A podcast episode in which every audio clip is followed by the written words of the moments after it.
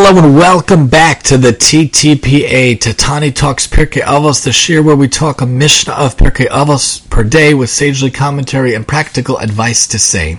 We are in season 5 looking at Aleph Chet 1 8 with the help of the wonderful commentary of Sforno and the translation explanatory notes by Rabbi Rafael Pelcovitz. So let's see what Yehuda ben Tabai and Shimon ben Shatach have to say. Yehuda ben Tabai and Shimon ben Shatach kiblu mehem. Yehuda ben Tabai and Shimon ben Shatach received the tradition from them. Yehuda ben Tabai Omer. Yehuda ben Tabai says, Al ta'as atzmacha ke'orche hadayanim. Do not act as a lawyer organizing the case for a party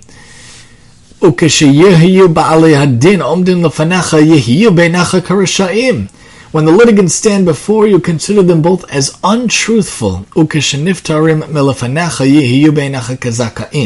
But when they are dismissed from you, consider them both as honest provided they have accepted the judgment. When a person is before you, make sure to consider all aspects of the case. Make sure to consider all sides of the study, all sides of the litigation, all sides of everything that's going around you. Don't automatically assume anything. In fact, I say often, the only type of judging that should happen in life is a judgment of dan lekav zechus. If you're going to judge, the only thing you should do is judge favorably. Look for the benefit of the doubt. Try to see the other side of the story.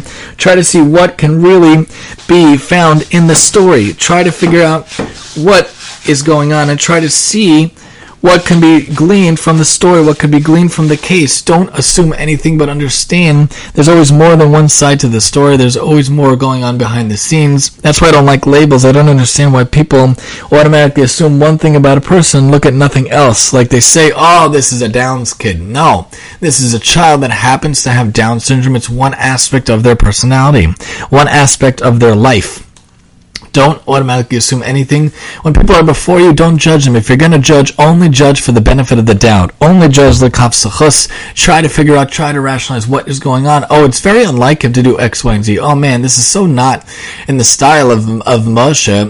Moshe is really much more beneficial. If he's not being so beneficial, if he's not giving so much tzedakah today, there must be something going on. Oh, maybe his check didn't come through this week. There has to be a way to look at the person, give them the benefit of the doubt. Sforno points out, don't act as a lawyer. Do not act as a lawyer organizing the case for a party, even outside the courtroom, as is the wont of those who arrange the claims and legal charges of litigants before the judges, and coach them to present their arguments. When the litigants stand before you, consider them as untruthful at the outset. Do not believe the words of any one of them. Rather, suspect that each of them is making a false claim. In this manner, you shall not violate the prohibition, lo sisa shem Do not accept a false report to any extent. But when they're dismissed from you, consider them as honest, meaning that even if you have determined that one or both have made a false claim, do not suspect them of committing other transgressions, for at times a man will make a false statement, not with the intent of defrauding his fellow Jew, but simply to stall for time. As the sages say, de ishtamute, hu de kamishtamet, le savar ad de havile zuze ufarana le. He is postponing and delaying. He thinks I will eventually have money and be able to repay him, as the Gemara points out in Gittin.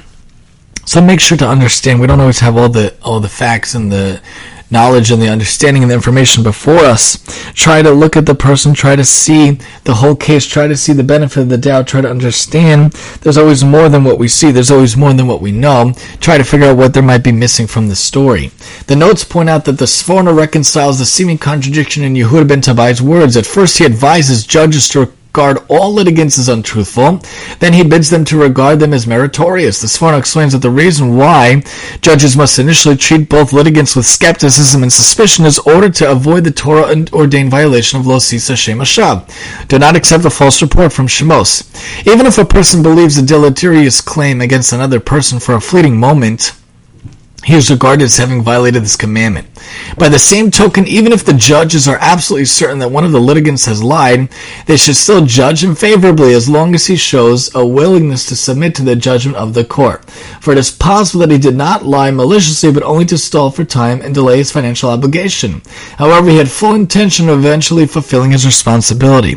Make sure to understand we should not be judges. Dan Swiss. Only judge favorably if you're going to judge. Understand that we don't have all the information, we don't have all the knowledge, we don't know everything that's going around.